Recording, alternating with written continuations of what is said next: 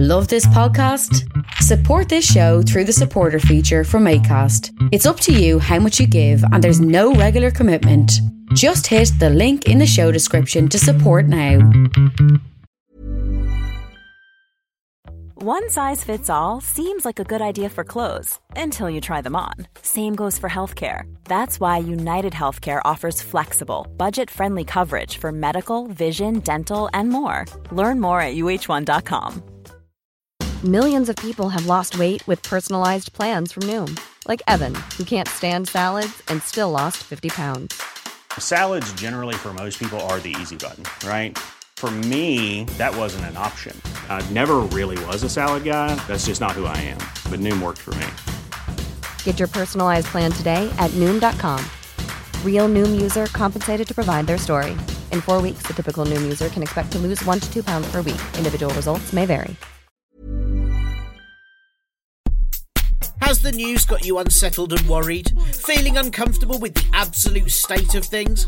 Well, one way to help that unnerving feeling of discomfort is by heading over to British-Boxers.com where they do knockout undies and nightwear and you'll be as snug as a bug in some very nice pants as you swear in despair at the television.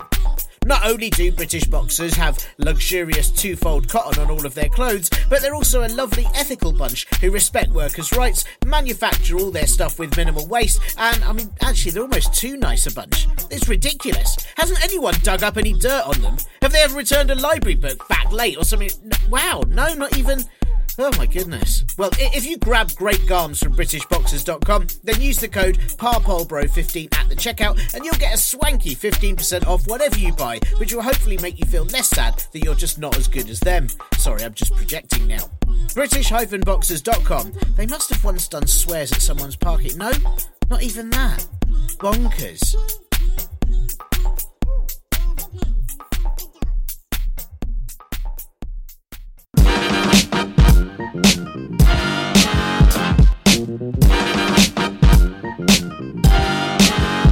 Hello and welcome to the Partly Political Broadcast, the comedy politics podcast that has been a proud member of the Anti Growth Coalition since episode 1, where it's continued to gain no listeners at all. I'm Tiernan Douieb, and this week, as the Prime Minister and lobotomised Helga from Hey Arnold, Liz Truss, plans to launch a charm offensive to appeal to her own Conservative MPs, many have mocked her as she has all the warmth of a fart lingering in a crypt.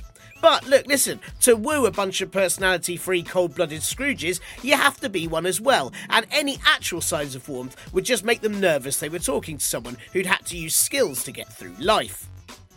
It is an unfortunate and very concerning state of affairs when the week's politics news begins with someone making as careless and as tasteless a comment as Scottish First Minister and retired EDF mascot Zingy the Flame, Nicola Sturgeon, who said during a live BBC interview that she detests the Tories. I mean, wow.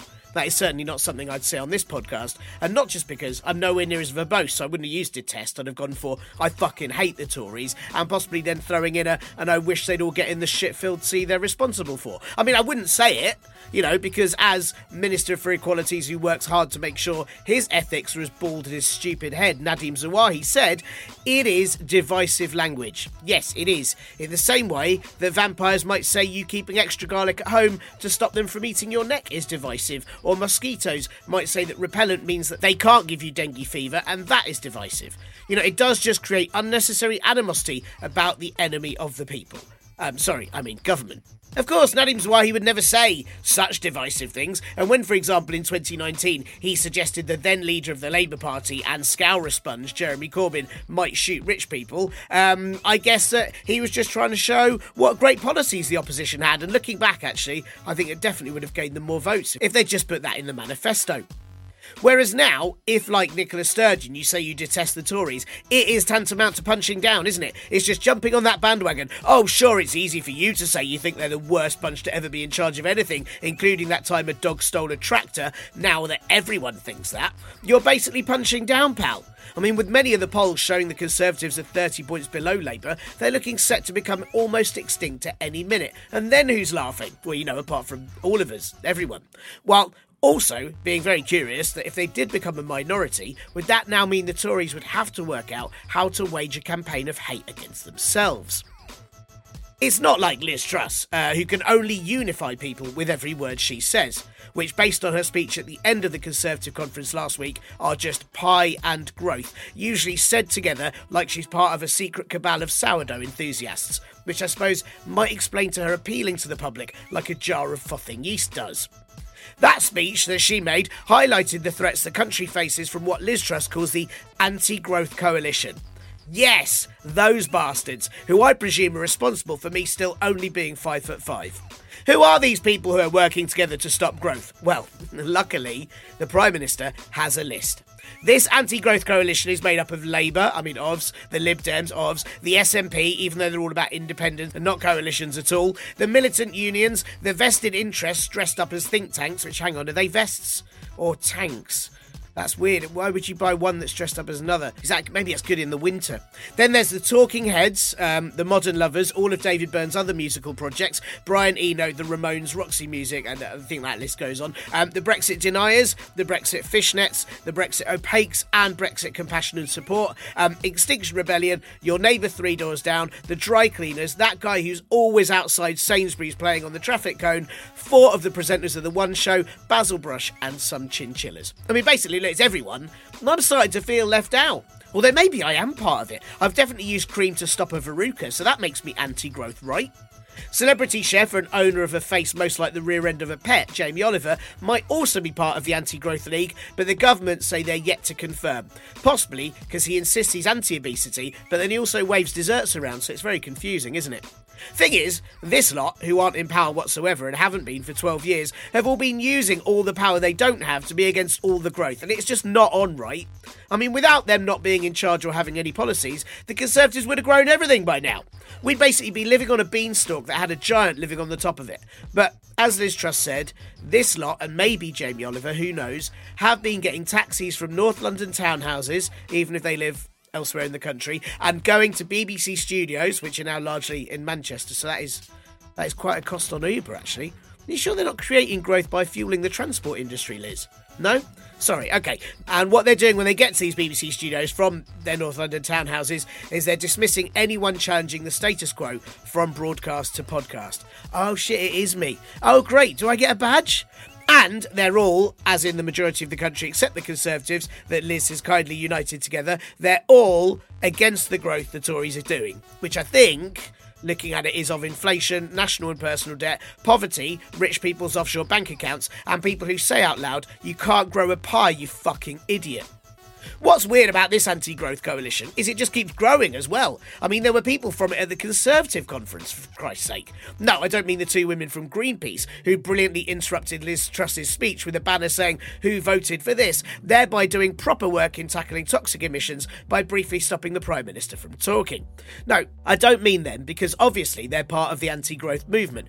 I mean, they're actively against the growth of pollution and climate change, which is so unhelpful to the Conservative plans for growth and plans and pies. I mean, Liz Truss said they're going to deliver on their plans for net zero by opening more gas fields in the North Sea, because nothing is going to cause a stop in emissions quite like killing off all of humanity as quickly as possible. No, the secret members of the anti growth coalition at the conference were, get this right, all the Tory MPs there who also think Liz Truss is the worst thing to happen to the planet since whenever Kanye West last tweeted. Former Transport Secretary Grant Shapps, a man who increasingly looks like he's had prosthetics to play a nearly dead version of himself, he revealed that he had recorded 237 conversations with colleagues at the conference on their doubts about Liz Truss. And what that really shows you is that you should never ever talk to Grant Shapps as the fucking creep is recording it, fucking creep. All the old guard have come out against the current lot, from former Home Secretary and the only person who starts their kids' bedtime stories by insisting they're sitting uncomfortably, Priti Patel, who said the government must stop going for populist measures. I mean, wow, but yeah, I guess Patel's just defending her own brand and won't let anyone else have it. Then former Culture Secretary and woman that boxes of frogs uses an analogy for bonkers, Nadine Dorries, said this government's actions will cause children to starve. You know, because up until the second Liz Truss became leader, kids across the UK were eating brilliantly, and that Marcus Rashford was just a feeder who didn't want children to be healthy enough to take his job. That's what it must have been. And then Michael Gove, with his face like he forgot to wear a hazmat suit and he checked on the reactor, he's been complaining so much that Liz Truss's allies told the press he was a sadist, which the PM spokesperson then had to deny in Parliament. Good. I mean, he's not a sadist, is he? He's a spineless sadist, and it's important that we use the correct terms, otherwise, how will we distinguish him from all the other sadists in the Tory party? Like, for example, Home Secretary and Nazi Squidward, Suella Braverman, who is in a totally different league of tyrannical sadism. She said that her dream is to see a flight take asylum seekers to Rwanda by Christmas. Now, I'm not big on dream interpretation, but having looked it up, you know what all the symbols mean, what all the, the, the things that you think of mean, if that is what your nighttime subconscious is playing to you, then you can expect that in life you face the risk of being dragged back to hell at any point soon. Imagine that being your dream, your life goal. It's depressing enough she's the Home Secretary, but thank fuck she isn't a sick kid, or the Make a Wish Foundation would have a really awkward day ahead of them. Suella Braverman has expressed so many grim views in the past week, it's like someone put the Daily Mail comments section on sprinkler mode. She wished the government had kept the cut to the 45p tax rate and accused those who were against it of staging a coup, which isn't true, as they all hate the arts. If it was a coup, I reckon they did it without any thought for blocking whatsoever. Braverman wants to ban international students from bringing over their loved ones with them, which does make sense, as how will they learn about British culture if they don't have a constant longing for something they need that's now only available in other countries? The Home Secretary said she wants Britain to train up its own fruit pickers rather than get people from abroad to do it. And yes, we are the best at cherry picking from a bunch of poor options. And Braverman would like to categorise cannabis as a Class A, as it's a gateway drug. And that is true. It can lead to you being more relaxed and calmer about other stuff as well. And then how will you have unnecessary panics about pointless culture wars? She said this just as over in the US, American president and man whose eyes are trying to emulate the Homer Hedge meme, Joe Biden, he's pardoning thousands of people who were convicted for possession of marijuana. But I suppose we don't just want to copy the US, as otherwise our special relationship will become like one of friends again, which isn't very interesting, rather than two people who have to hang out occasionally because of circumstance and spend the whole time wishing the other was dead. Number 10 say there are no plans to make cannabis a Class A drug, and the opposition have been super quick to tackle Suella Braverman's comments about her dream of deporting people to Rwanda by Christmas. Yes, Shadow Chancellor Rachel Reeves, who styles herself entirely on Anjelica Huston, in The Witches, she went full effective opposition mode by slamming the Home Secretary for her horrendous comments and saying it wasn't good enough, saying it was a terrible thing to say, and the government are not deporting people fast enough. Yeah, you, tell them, Reeves. By Christmas, uh, what are you on? A real caring Labour government for the people would send those desperately seeking safe asylum to a country known for human rights abuses by next week, you bloody slackers. Oh, finally, a proper alternative political force for the country. Phew. I think we'll be okay, everyone, as this lot are least 30 points ahead, so we'll be condemning people to death in no time, probably for once reading about cannabis in a book. The other member of Liz Truss's cabinet that's been in the headlines this week is now former Minister for Trade Policy, Conor Burns, who has the appearance of a sunburnt bao bun. He was sacked from the front bench and had the whip removed for allegations of inappropriate behaviour at the Conservative conference. What could be considered inappropriate amongst a load of Tories? Did he accidentally say refugees are people too, or tip a member of staff generously? It's actually suggested that he put his hand on a young man's knee without consent, which I would have thought would be standard Conservative fare. I mean, that's basically a qualifying factor to have joined the last Prime Minister's cabinet. Tories love doing stuff without your consent, like electing a new leader or letting companies pour shit into the sea or fracking in your garden. Still, Conor Burns has now been replaced by what if James Buckley was in a car accident, Greg Hands, who is the only other Conservative allowed to do the job of Minister for Trade Policy, and that's why he's done it three times since 2016. But I suppose he is very good at swapping in for someone else that's fucked up. So now Liz Truss is all about making the Conservatives leave the anti growth coalition and rejoin her actually anti growth party by pushing some real anti growth their way to show them who does it properly. The Chancellor and Goggles the Muppet cosplayer, Kwasi Kwarteng, has pushed forward his fiscal plan announcements to October 31st, as that's the best day for those horrors to be unleashed, and it'll no doubt be full of tricks and very few treats, unless you're someone who's already bet again on shorting the pound as it descends into the underworld. It will mean, though, you can prepare some appropriate Halloween costumes. Perhaps you could think about going as a U turn, the Ghost of the Pound, Mr. Jekyll, because he's no longer a doctor thanks to the underfunding of the NHS that's left him stressed and unwell, or maybe any character from a slasher movie, as they'll definitely be expecting more cuts. Despite calls to, it doesn't look like the government will raise benefits in line with inflation, because I presume that would cause growth of the economy and children as they eat. And you know, this anti growth lot would only get sad on a podcast and ruin it. And it's not time for divisive chat like that now, is it? This is the time to unify people, and that's why Liz Truss has got to work hard to persuade not just her MPs, but the country that we need to be united. And I reckon she will too. Just, you know, united against her as one big anti growth coalition, desperately trying to make sure she doesn't flourish as Prime Minister for another day longer. And let's never let Jamie Oliver join us either, or he'll just ruin it by waving around a trifle instead of eating it. In other news, Liz Truss travelled to Prague last week to meet with over 40 leaders of other European countries to find out how many people on the continent think she's a dickhead, as well as here. Sorry, I mean to discuss Ukraine, but it totally wasn't like being in the EU at all. It was very, very different. It was the European political community beyond the EU, you see, and that's different as there's no way we'd get suckered into forming part of an EU army like in the EU, and instead they just discussed using all their might altogether to take part in the war in Ukraine, which is very different. While everyone else there was discussing the war torn nation, Liz Truss never let those who were truly suffering fall from her agenda, and she had to spend time pleading with Europe for helps so we don't have a load of blackouts in the winter. Yes, since Brexit, we do indeed hold all the cards, it's just that now energy costs so much, we've had to use them to top up for October, and we'll be really fucked come January. Criminal barristers in England and Wales have ended their strike, accepting the offer of a 15% pay rise from the government, even though it's less than the 25% asked for. But I suppose if I was a lawyer having to deal with the Justice Secretary and what if Silvio from The Sopranos fucked a hedgehog, Brandon Lewis, I'd also do whatever I could just to reduce his sentences. And Liverpool has been selected to host the 2023 Eurovision Song Contest on Ukraine's behalf, which is great news for the city. And I reckon it'll be a UK winning year too, but only because the Home Secretary will ban all the other contenders from entering the country. Hello, hello. Uh, you might be able to hear that I'm a super croaky boy this week. Yeah, that's right. I'm all jazzy.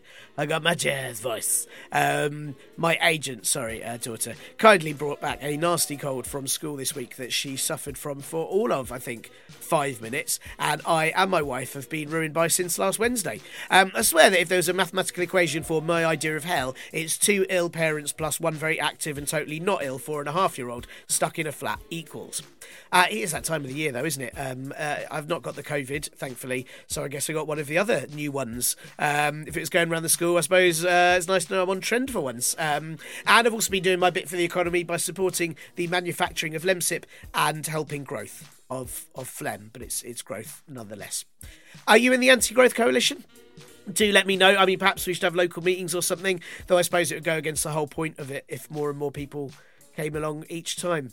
Um, I was so chuffed when Liz Truss mentioned the tyranny of podcasts, and I really hope that when her government is brought down somewhere between the next five minutes and 2024, um, that this podcast was at least in a very minute bit responsible. You know, maybe we were a slight kick to the shins. Uh, that's all I want. I'd be really really proud of that. Uh, I've got absolutely nothing exciting to say this week because I've just been ill and complaining about it. Uh, one of the highlights, though, um, has been my agent having a meltdown when she found out there were only guide dogs and not guide cats, to the point where she screamed and wailed and then sulked under her duvet for ages.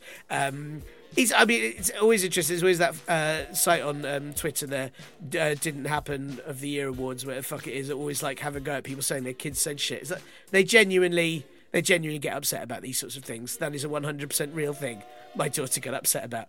Now, it's times like that that I do worry on this show. I'm not dealing with the real issues that will affect her future, but instead silly things like climate change or the collapse of society. Maybe I should do an episode on why cats have been blocked from partaking in supportive roles. Um, you know, who am I kidding? Uh, it's because they'd lead their owners to lie under a car or wherever there was sunlight. It would be be terrible chaos, though still arguably less dangerous for people with disabilities than the DWP. There we go. He brought it back. He brought it back. Um, otherwise, thank you for listening to the show still, even though it's a croaky week. Um, thanks to the Ko-fi and Patreon donations and all of that. And if you have any ideas about what I should be doing on episode 300 of this show, which is now only 13 weeks away, please drop me a line. Otherwise, like all birthdays, I'll just pretend it isn't happening and forget to release an episode at all, as I'll just be hiding and eating cake. Right, on this week's show, um, I'm chatting to Mick Wright about all of the shit. So, you know, get on that, why don't you? Come on.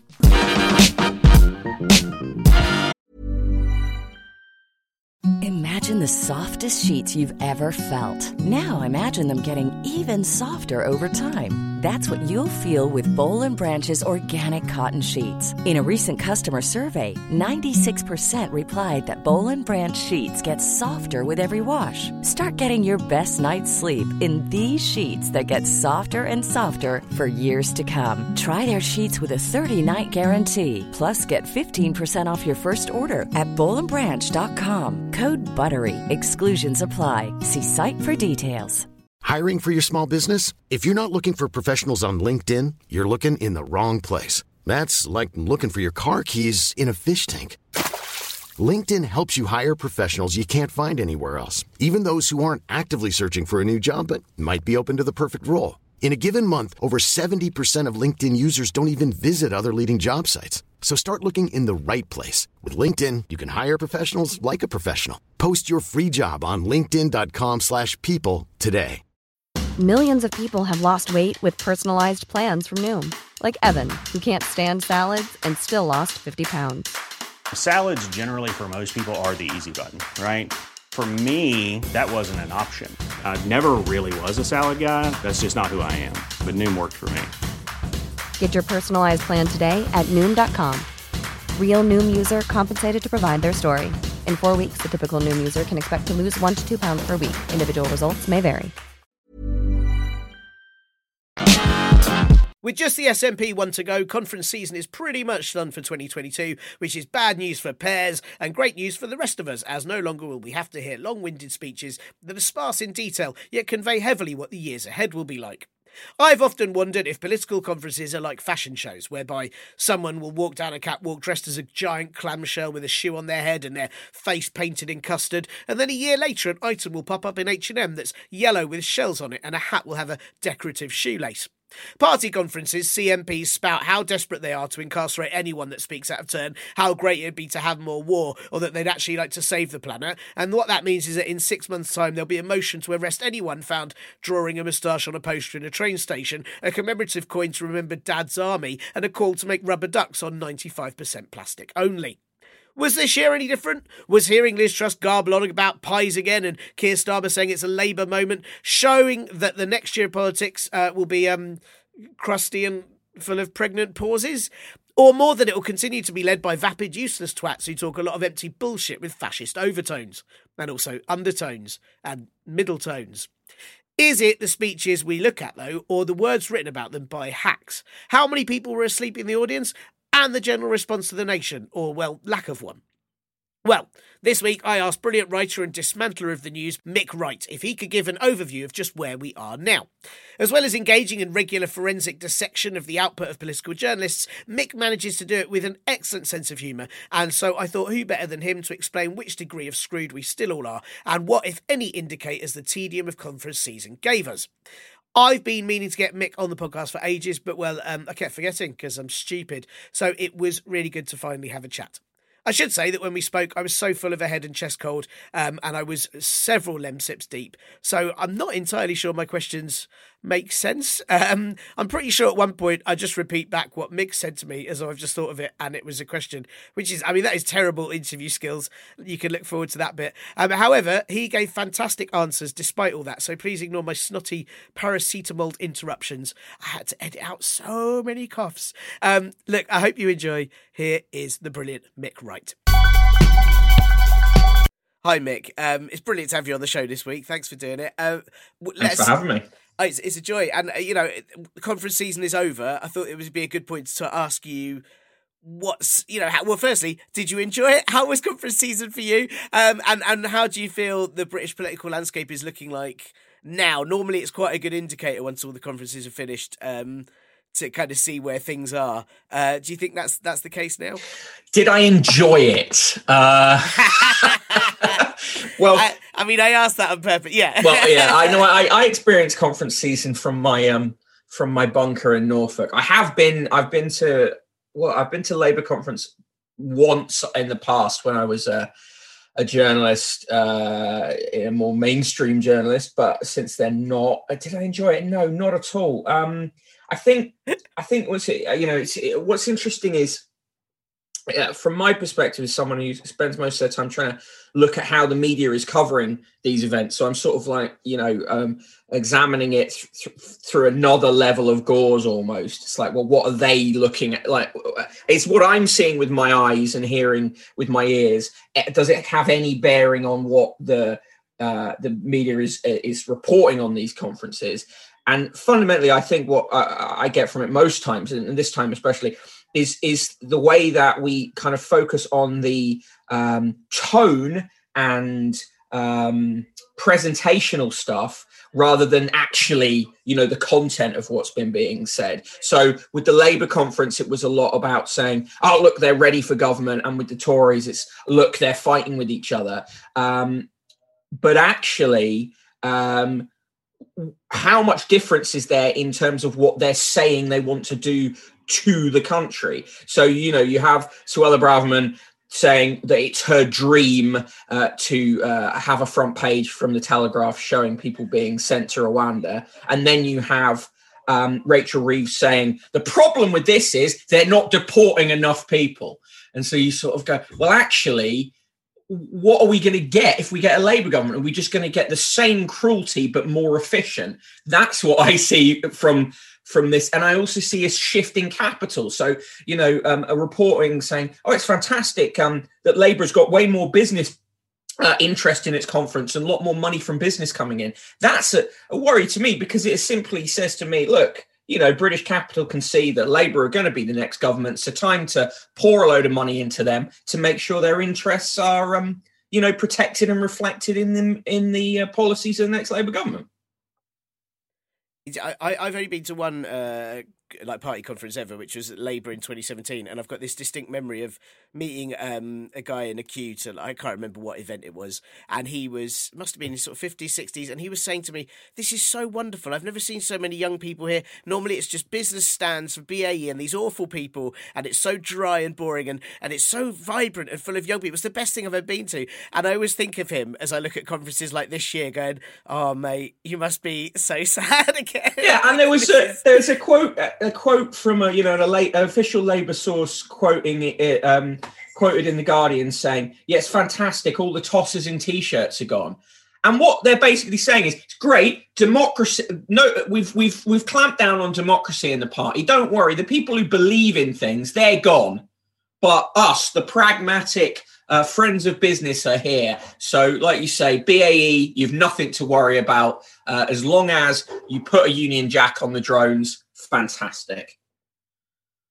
Yeah, it's really bleak. It's really bleak, and I mean, yeah, know, I haven't done many jokes. So there's not been a lot of jokes so far. No, it doesn't. It, no, you don't need to. Um, I should say you don't need to do jokes in this bit. This is, yeah. you know, I, I is is the the way in which it sort of seemed, uh, I suppose, press wise, or even just sort of watching from a distance, is the Conservatives, as you say, seem like a total and utter mess, and Labour seem to be having a Labour moment. But I mean, is is it is it really that way? I mean, I think I think we probably correct in saying that the Conservatives are a total mess. That bit seems absolutely right.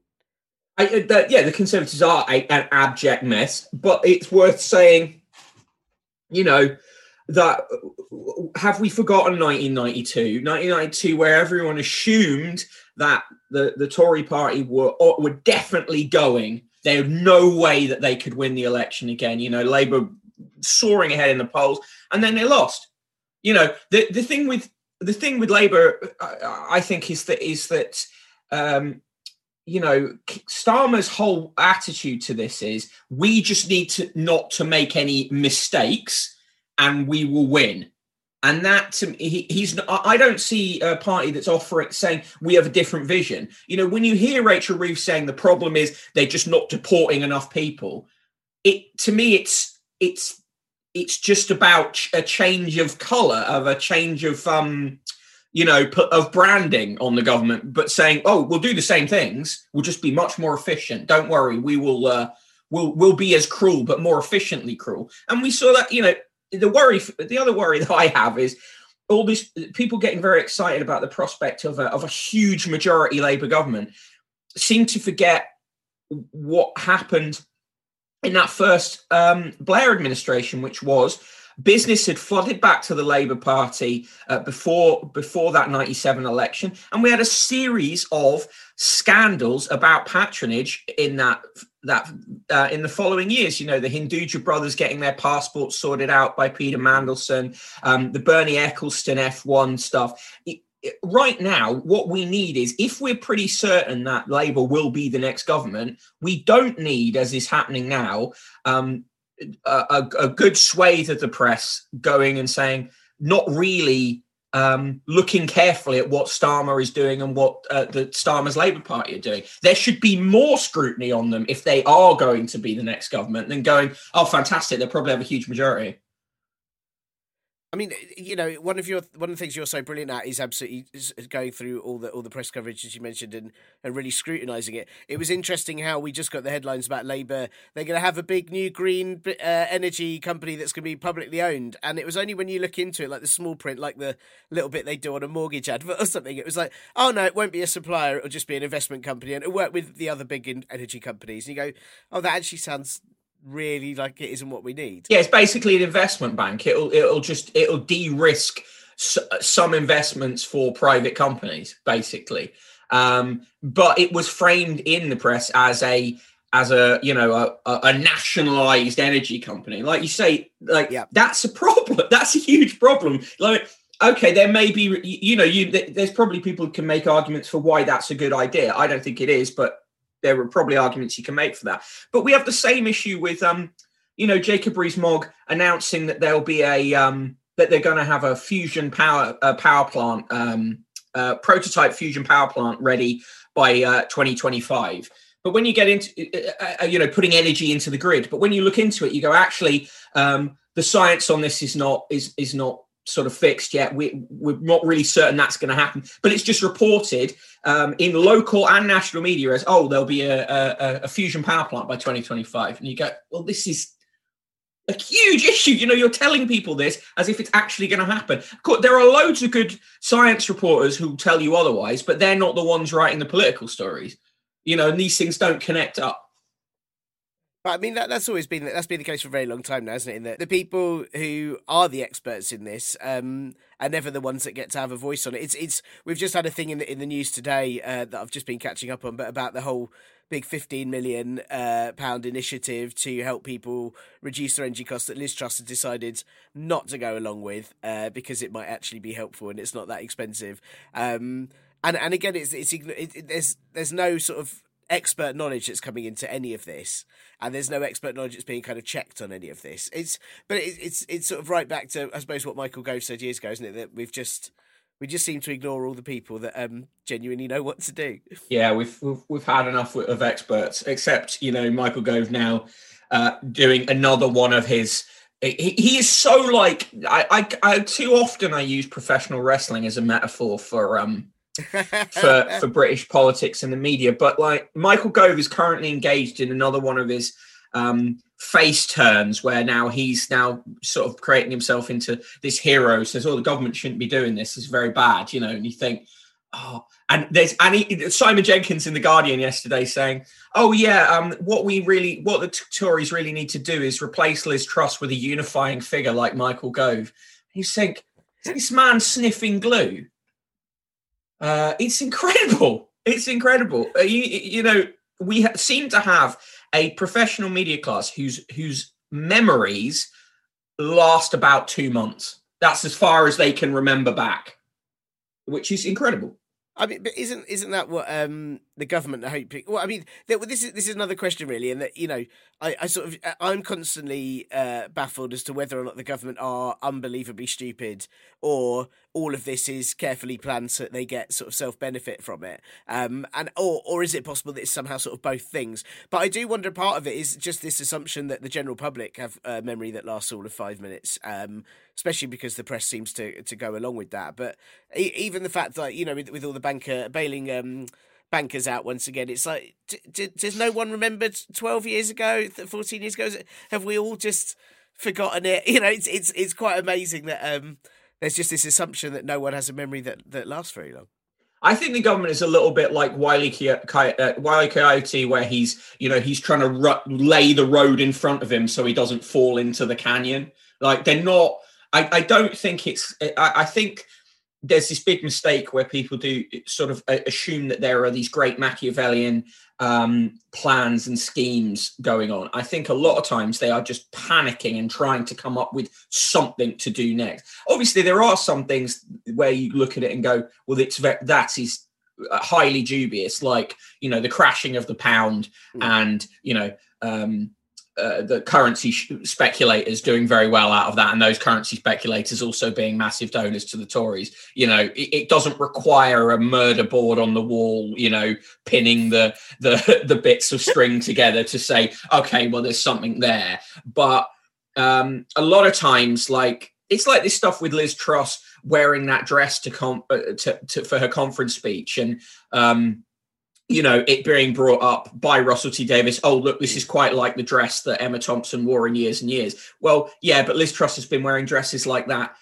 before years and years was ever filmed. So it's more like well done to the wardrobe uh, department on years and years for doing, you know, good research and picking a dress that a senior female Tory politician might wear, you know. Um, so I think we've got a bit too much kind of Queen's brooch uh, analysis type um, thinking from some people when it comes to the government because I, I don't think that they're I, th- I I think that they're sort of stupid in particular ways, clever in particular ways, and cruel in in a pretty um coherent way. Yeah, it always strikes me sort of a lot of it is simple sort of arrogance and knowing that they've got the power to push things through rather than a, a, a, as you say a sort of clever plan that they've actually thought about.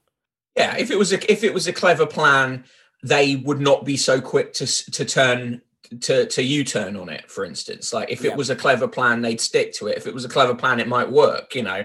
Um but of course the tory party has shown itself forever to be incredibly resilient and capable of of rebranding and reshaping itself. It's you know it's why um, you know, it's why Labour only had 14 years out of the past 43 in government. So, you know.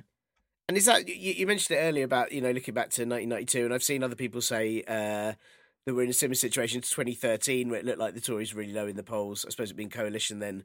And of course, Labour still lost in 2015. Are, are, are you thinking that the Conservatives are are going to be done in into as a party in terms of next election. That's what we're being told at the moment. With all the polls are showing such a majority for Labour that that you know the Conservatives may not even be a party anymore. Apparently, I, I think the likelihood of it being the a rout on such a scale that the Tories are no longer a party is is not. I think that that is really overblown. I, I think I think it has to be the case that the Tories have been in power for for so long now that the power of time for a change will be uh, you know too much to stop. And also the fact that you know talking to tories a lot of them are saying oh well we need a time in opposition to sort of rebuild now. Like a lot of them are pretty much you know resigned to it. But look I, I, think probably predictions are a mug's game aren't they? When you look at the weirdness of british politics um, it's like British politics has always been really weird, but I think it has been accelerating in weirdness um, since about 2010. You know, getting more and more weird, and the cycles of um, of, of what's going on are getting shorter. Like we sh- we shed our way through prime ministers now at an incredible rate. Um, so yeah, I think it, I, I I'm I'm so cautious to you know I think you know probably Labour will win the next election, but you know, it wouldn't surprise me if they didn't because we sort of live in the kind of worst version of the banter timeline.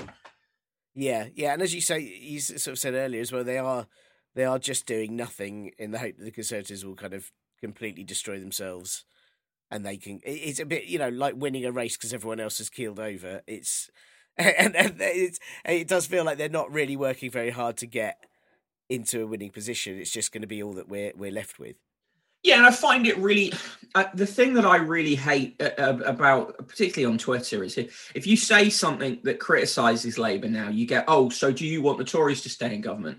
And and my my answer is always no, but I want a I want a government that's different to the government we currently have. And if I'm not convinced that the Labour Party will do that, just saying just continuing to just agree and nod and say, oh well, they'll they'll be better. They will probably do a bit more investment than the Tories, probably. But I remember being a teenager under uh, in the Blair years, and there was a and that was a government that hated young people. Absolutely despised young people, had serious right, very right wing domestic policies when it came to law and order. You know, people again have seemed to have forgotten the times where we were having news stories where they were suggesting that they might bring in, you know, a situation where you could be marched to a cash point to pay fines. And that was the era of the you know the mosquito device in shops getting its getting oh, being really yeah. keen you know. And people could talk about sure start which obviously was an, a, an amazing and important thing. And it would be great if we um, looked after people and and made sure that people had better support with their children particularly in the early years. That was a great thing obviously. But you know the era of asbos all of that kind of stuff i can see it coming back because you've got in the Labour shadow cabinet, people saying, "Oh, well, what we need to do is we need to crack down on on um, antisocial behaviour again and all this kind of thing," without making any connections to poverty, uh, lack of lack of opportunity, all of these kind of things. We're getting back. We, we we will have a government who wants to do the same kind of authoritarian stuff that the Tories do, but promises to be more efficient with it. And of course, I'm going to say I don't think that's a good thing. Yeah, of course, and I mean, you know, I suppose it's also always worth thinking that because mm-hmm. Keir Starmer was, um, uh, what was his official job title there? Director of Public uh, Prosecutions. Director of Public Prosecutions during the Tottenham riots, and there, there were kids prosecuted for nicking a pair of trainers for, which is so pathetic. Or really, worse than that, though, for nicking bottled water. Yeah, yeah. Which you know, is, uh, serious custodial sentences for that. Wow, horrendous, really horrendous. It's it's it's funny. Uh, it's, it's sort of interesting. Um, going on a slight tangent here, but I don't know if you've sort of seen all the stuff from the US this week of like Joe Biden's going to get pardons for everyone uh, that's had prior convictions for possessions of marijuana. It, it suddenly feels like America's being almost more progressive than the Labour Party might be if they come in. Yeah, there's absolutely no chance that Starmer would do that. Not a chance no, in hell. Not at all.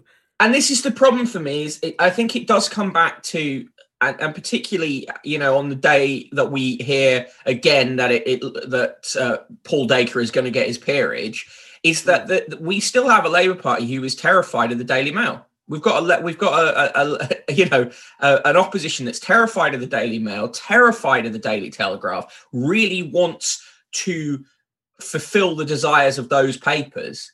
But you know, we don't have a Tory party that's terrified of the Guardian or the or the Daily Mirror, partly because those papers are pretty reactionary in their own way. But this is we we will never move leftwards as a country or never move more socially democratic as a country if we continue to have a, a, a political class that are so terrified of these right wing papers and those right wing papers that then you know have a huge influence on the broadcast media because fewer people are reading them but you know listen to the today program of a morning and what drives their agenda is very cl- closely matched to what drives the editorial agenda of the Mail. And is, is that the only reason that they should have to be scared of them? Because, like you said, not many people are reading them anymore. It really doesn't feel like the power is there with newspapers that used to be even 10 years ago. Um, so is it simply in the way that they they influence other journalism and, and probably due to kind of the lack of money in other journalism that simply copy and paste stories from elsewhere?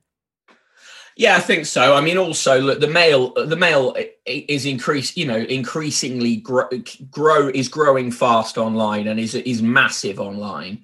So the Mail is still a very powerful force in that respect. And uh, but I also think almost there's a weird kind of um, uh, kind of like an almost uh, psychological nostalgia amongst uh, particularly Labour politicians, who they sort of want to do Blairism again. And part of doing Blairism was getting the media on side, at least for a while, and doing that by offering policies that you know that the media in, in were, were keen on, particularly the right wing media were keen on. And we know, you know, we know now from the Blair era that there were even uh, occasions where policy announcements were planned out in a calendar so that the sun was shouting for them all week and then at the end of the week the labor part you know the labor government revealed that that policy was happening.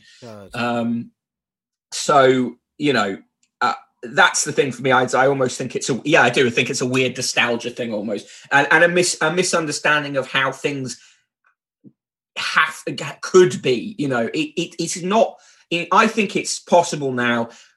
It would be possible now to get elected as a government if you didn't have the sun and the mail on your side. I think it's actually possible, but these people are just too afraid to try. And obviously, the Corbyn era suggests to them, uh, you know, that that it wouldn't work because of those reasons um, of what happened to Jeremy Corbyn. But of course, Jeremy Corbyn is a very particular example uh, of a politician um, and a very particular sort of setup.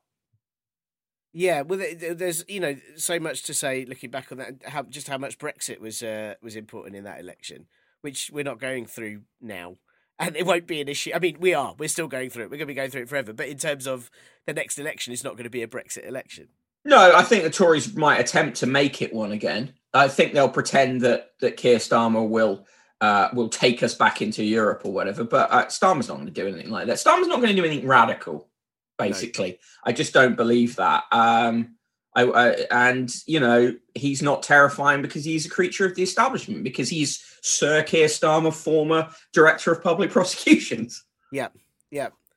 You know, the day in the Daily Telegraph the other day, uh, in in in his um rev- his uh, sketch about the the, the conference, um, obviously Tim Stanley, uh, bow tie fan, uh, builder fearer extraordinaire, was was was you know highly critical of Labour, but at the end of it, he said, "But the thing is, you know, they seem nice now, and I'm not afraid of them. And if they become become the government, I wouldn't be scared. You know." So we got to that point, yeah, which must I'm sure the Labour Party are delighted about, but that's I think I think uh, Tim Stanley should be worried by a Labour government, yeah. frankly. If well, the kind of Labour uh, government I wanted. The praising of, like, well, Nick, former Conservative MP Nick Boles says he'd support Labour. Now it's like, well, I don't want someone who advocated austerity uh, and, you know, wanted to cut welfare now being happy with the idea of a Labour government. That, that doesn't fill me with uh, confidence about them if his values are going to be seen in that. You know, it's you don't really want someone I think Conservatives it, are going to think, oh, yeah, these guys will do. Yeah, you're right. I think I think one of the, the, the things that I've really disliked again over the past 10, 12 years is this idea that Labour MPs and Tory MPs should be friends or get on with each other.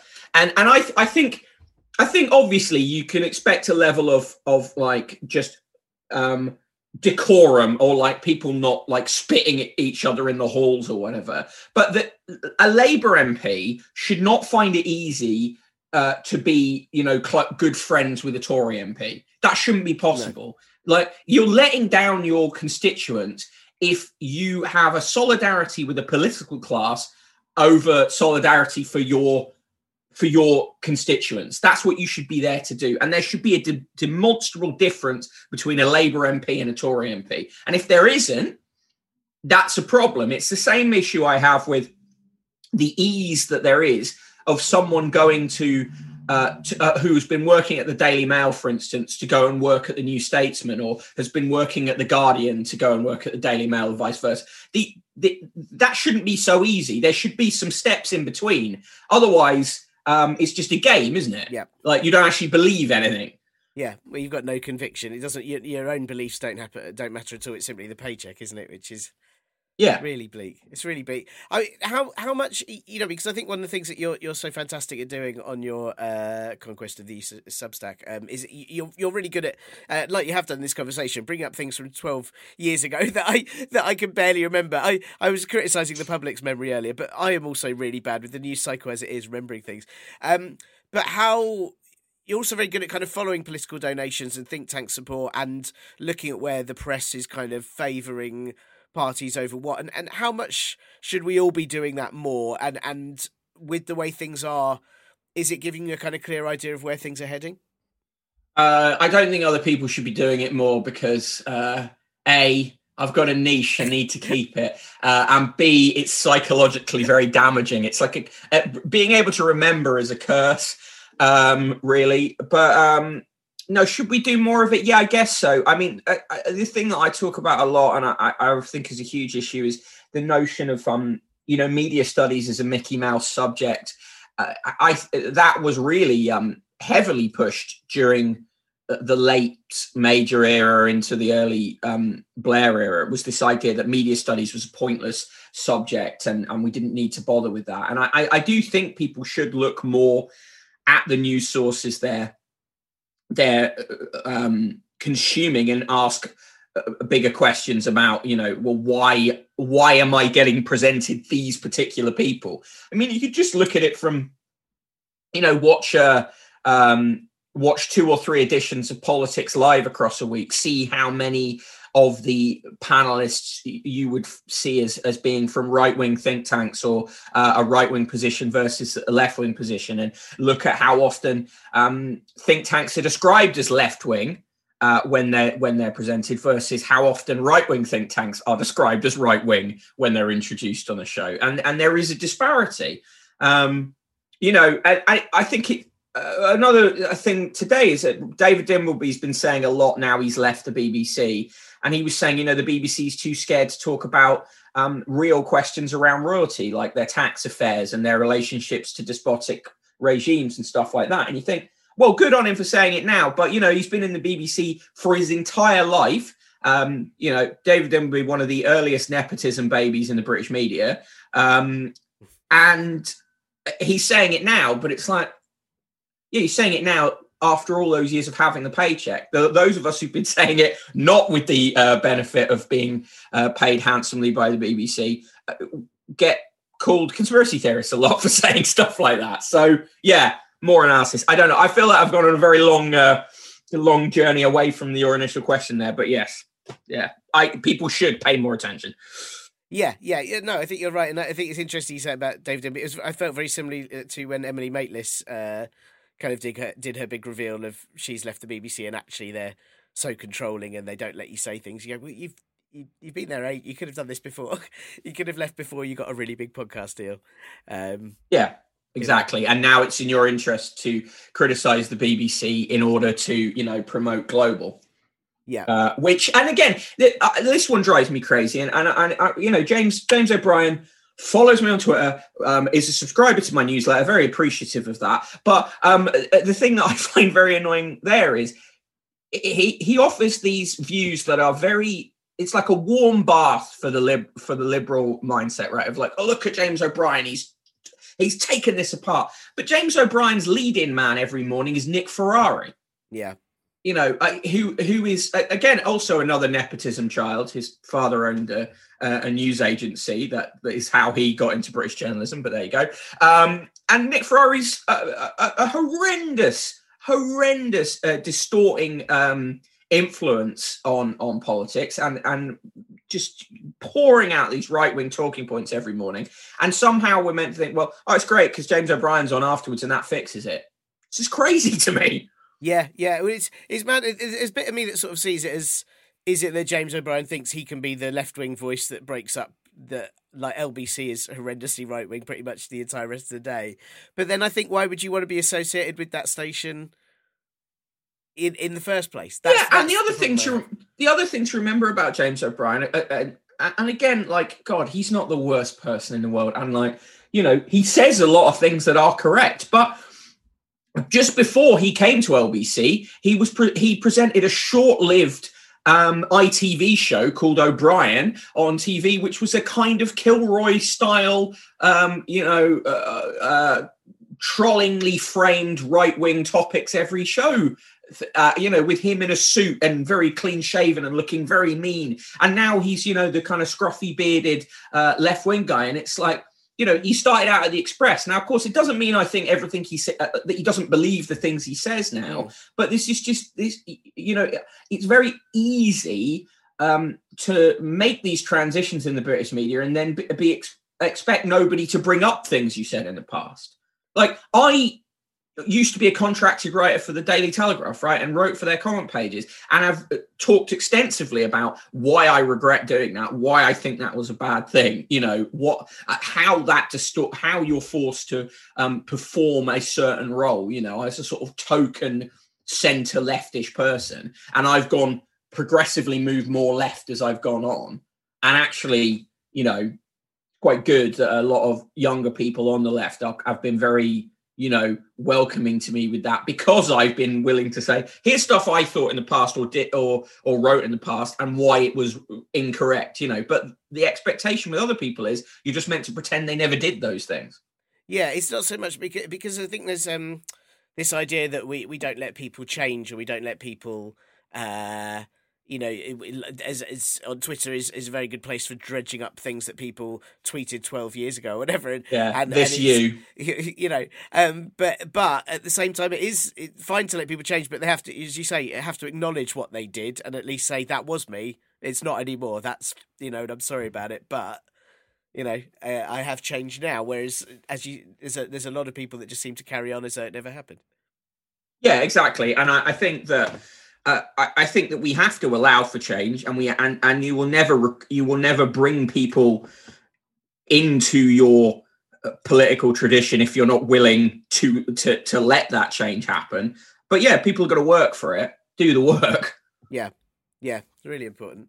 Oh well, thanks, uh, thanks, Tons, for being on the show this week. And and actually, do you know what? One more question for I ask you, last one. How do you, you mentioned earlier that it it does sort of uh, completely crumble your sanity uh, doing your Substack, and I find it just tweeting about politics and doing this podcast that there are moments where I go, I need to not watch the news for like two weeks, otherwise I think I'm going to just lose it. How do you, how do you keep yourself going um, through this kind of intense, um, just sort of scanning of of the news every day that you do?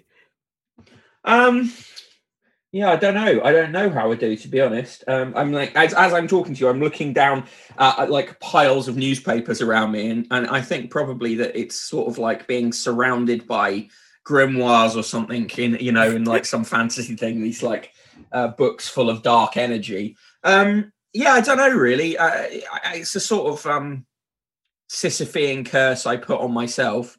Um, I guess one of the things that's really good is that uh, the newsletter gets some quite good feedback. I do a daily Twitch show um, called the Paper Thing, uh, 1 p.m. on most uh, lunchtimes in the week, and there's a there's a like a small but very uh, committed audience for that show, and it just um, it's just nice. That, that's fun. Um, there's jokes and just making jokes and and like having that community on Twitter and having that community around the newsletter and stuff that helps because it's like well you feel like you're not alone and you know there's good feedback from it. And to be honest the newsletter is the most um, well received thing i've ever done in my career. It might not be the most lucrative or you know uh, go the furthest but the people who read it really like it and i get something from that. So i guess that's what it i guess that's it really yeah, definitely helps. It's, it's a fantastic newsletter. I really enjoy reading it. Um, and you know, I wanted to. The question that I ask all the guests on this is, you know, apart from apart from your newsletter, apart from your Twitch, apart from your Twitter, um, uh, what other are there other sort of writers, journalists, websites that you'd recommend people follow for what you consider to be actually useful and independent political insight? Who, who do you go to? Um, let's see. Well, I like I, I like um I like Adam Bienkov. Uh, uh, he he's he he takes a much more sort of he he's more sort of straight look at things than I do, but um, he he writes a, a, lot of good stuff. Um, he has a newsletter called Folded, which is good. He also writes for uh, Byline Times, uh, which I used to write for a bit. Um, who else do I like? I, I like um uh, not in politics, but I like uh, if if you want something that will be sort of uh, help you not have to think about politics. The new Q, which is um, the the newsletter that is uh, run by the guys who were on the last editorial team of Q magazine, which I wrote for in the past, worked for in the past. That their newsletter is good. Um, and yeah, tons of people. I, I, a lot of streamers I enjoy. Like uh, there's a guy called um, uh, Sinan Cozy who I like uh, on the left. He's good. Um, yeah, it's ton of pe- ton of good people but yeah, uh, um, look at their stuff and, and read fewer newspapers. that's that's my that's my uh, there you go. That's my recommendation. Thanks tons to Mick for that great chat and putting up with my cold, addled brain asking questions. Uh, do follow him on Twitter at Broken Bottle Boy and sign up to his Substack Conquest of the Useless, as it's an excellent read every single week. Obviously, if you can do a paid subscription, that actually helps him live and keep doing it as well. I've popped a link in the pod blurb, so check that out and check out his regular Twitch streams too. Um, also, thanks to Marie, who tagged us both into a tweet recently, which reminded me that I've been meaning to ask Mick to do this for years and years and years. So, uh, really appreciate that too. What other people shall I ask questions at Well, hopefully not 90% Lemsip max? What other subjects shall I try to recall as I simultaneously work as a snot factory? Let me know, and you can do that by dropping me a line at partlypoliticalbroadcast at gmail.com. And that's it for this week's Partly Political Broadcast podcast. If this podcast keeps you from simply walking to the sea and swimming till you hit any land other than here, then sorry, I should probably stop making them for your sake and do mind the poo on your way to a better life. If, however, you actually like this show, then please recommend it to other people who aren't the worst. Give it a review on Apple Podcasts or similar pod homes. And if you can, please donate to the Ko-fi or Patreon too. Thanks lots and lots to ACAST, my brother Last Skeptic, and Cat Day. And this will be back next week when Liz Truss announces her allies in the Growth Coalition are some herbicides and giving children cigarettes from the age of three. Bye. This week's show is sponsored by Anti Growth from Tories, the new remedy for anyone wishing to instantly lose their erections. Sick of being aroused? Tired of pitching trouser tents? Anti Growth from the Tories works immediately by bringing up a random photo of any of their 249 MPs, and you'll never ever feel lust again. An instant extinguisher of any fires of passion. Anti Growth by Tories, reducing population any way they can.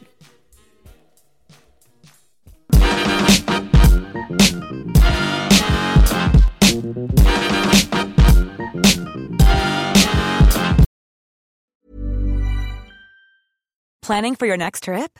Elevate your travel style with Quince. Quince has all the jet setting essentials you'll want for your next getaway, like European linen, premium luggage options, buttery soft Italian leather bags, and so much more. And is all priced at 50 to 80% less than similar brands. Plus, Quince only works with factories that use safe and ethical manufacturing practices.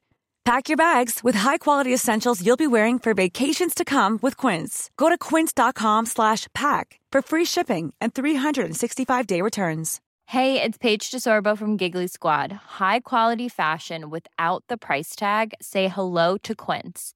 I'm snagging high-end essentials like cozy cashmere sweaters, sleek leather jackets, fine jewelry, and so much more. With Quince being 50 to 80% less than similar brands and they partner with factories that prioritize safe ethical and responsible manufacturing. I love that. Luxury quality within reach. Go to quince.com slash style to get free shipping and 365 day returns on your next order. quince.com slash style